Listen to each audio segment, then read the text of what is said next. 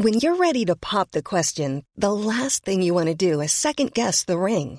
At Bluenile.com, you can design a one of a kind ring with the ease and convenience of shopping online. Choose your diamond and setting. When you find the one, you'll get it delivered right to your door. Go to Bluenile.com and use promo code LISTEN to get $50 off your purchase of $500 or more. That's code LISTEN at Bluenile.com for $50 off your purchase.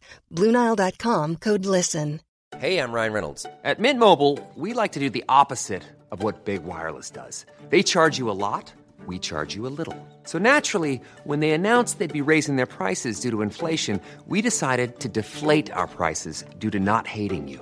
That's right. We're cutting the price of Mint Unlimited from $30 a month to just $15 a month. Give it a try at mintmobile.com slash switch. $45 upfront for three months plus taxes and fees. Promo rate for new customers for limited time. Unlimited more than 40 gigabytes per month. Slows. Full terms at mintmobile.com.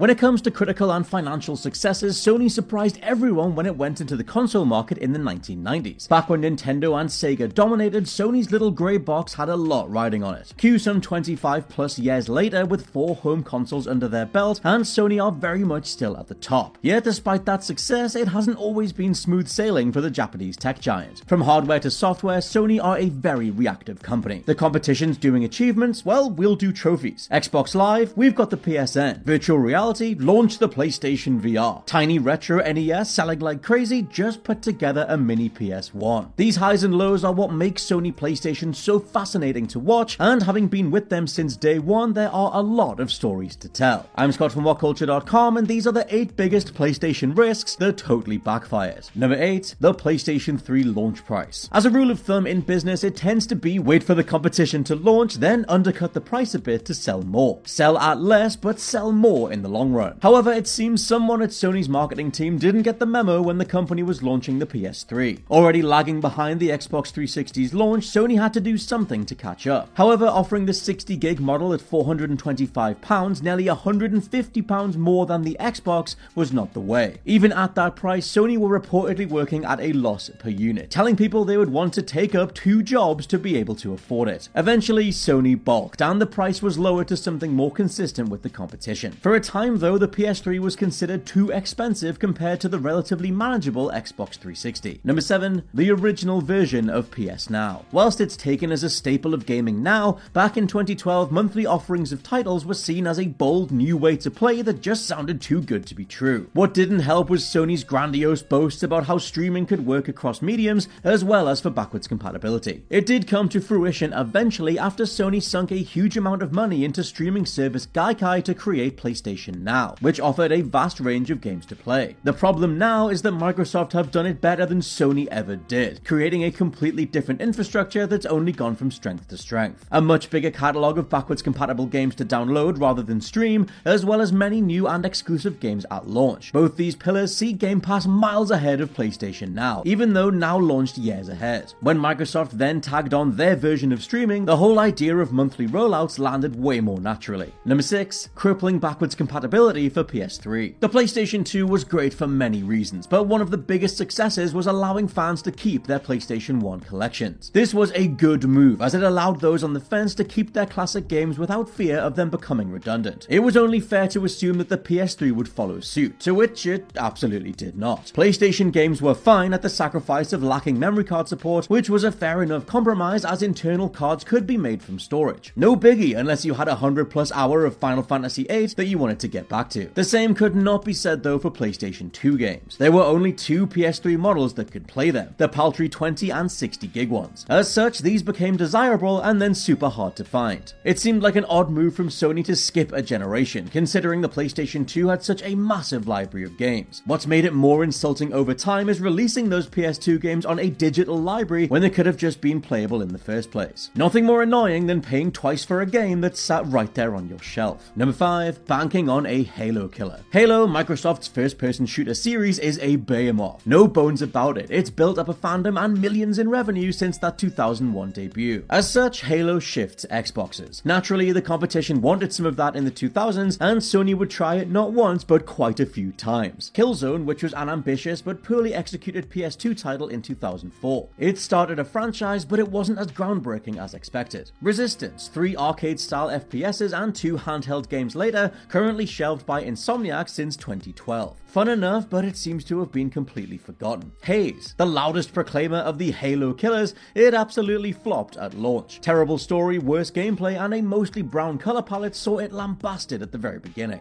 The problem is the moniker itself, Halo Killer. It attaches a certain stigma, an expectation that a game will come along and topple Master Chief himself. A game so amazing that it'll make Xbox or PC fans flock to PlayStation in their droves. Instead, Sony needed to stop chasing that halcyon dream. Make something original, in as much as you can in the FPS mold that stands on its own merits. Funnily enough, Sony have now acquired Bungie, so maybe that'll happen in the near future. Number 4, completely botching the PlayStation Vita. Speaking of Sony tried to break into the market with their DS killer, the PlayStation Portable, in 2004 and 2005. It didn't top Nintendo's handheld empire, but that didn't stop Sony from trying again. The PS Vita then had the potential to be something great dual thumbstick control, superior graphics, and a host of PS3 and some PS4 compatibility. On paper, it was a very impressive piece of kit, and something I'm a personal huge fan of. First party games like Uncharted and Killzone Mercenary were great showcase titles, while retro fans could play their digital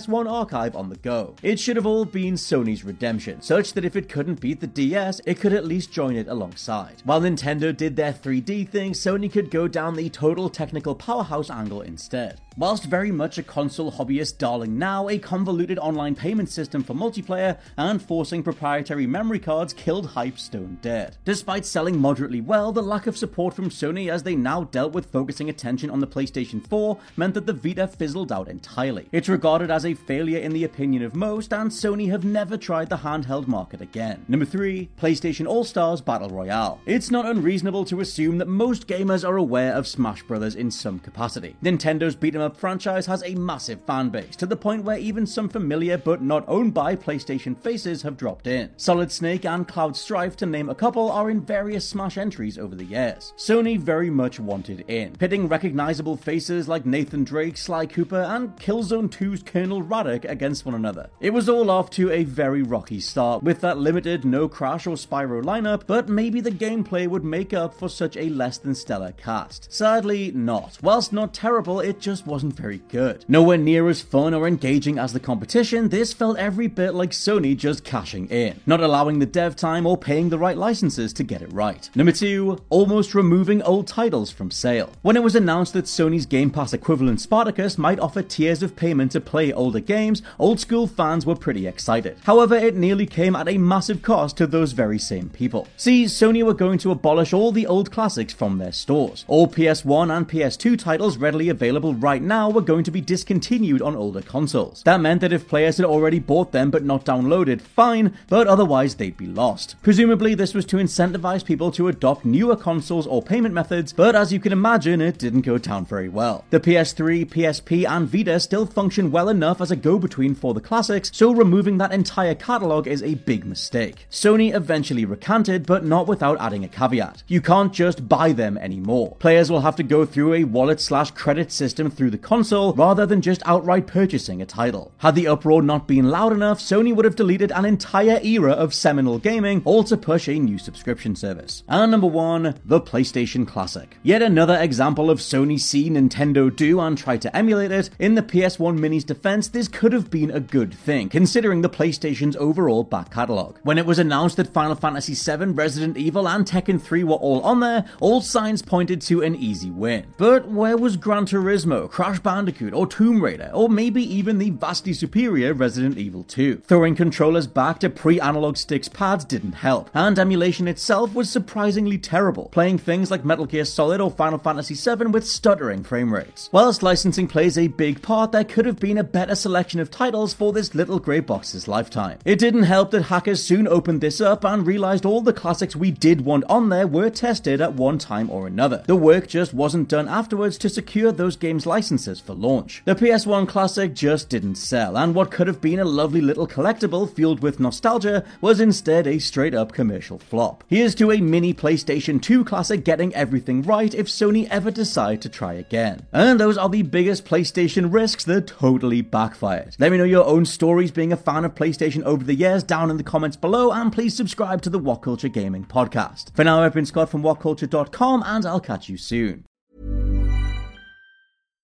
Hi, I'm Daniel, founder of Pretty Litter. Cats and cat owners deserve better than any old fashioned litter. That's why I teamed up with scientists and veterinarians to create Pretty Litter. Its innovative crystal formula has superior odor control and weighs up to 80% less than clay litter. Pretty Litter even monitors health by changing colors to help detect early signs of potential illness. It's the world's smartest kitty litter. Go to prettylitter.com and use code ACAST for 20% off your first order and a free cat toy. Terms and conditions apply. See site for details. Even when we're on a budget, we still deserve nice things. Quince is a place to scoop up stunning high end goods for 50 to 80% less than similar brands. They have buttery soft cashmere sweaters starting at $50, luxurious Italian leather bags, and so much more. Plus, Quince only works with factories that use safe, ethical, and responsible manufacturing. Get the high-end goods you'll love without the high price tag with Quince. Go to quince.com slash style for free shipping and 365-day returns.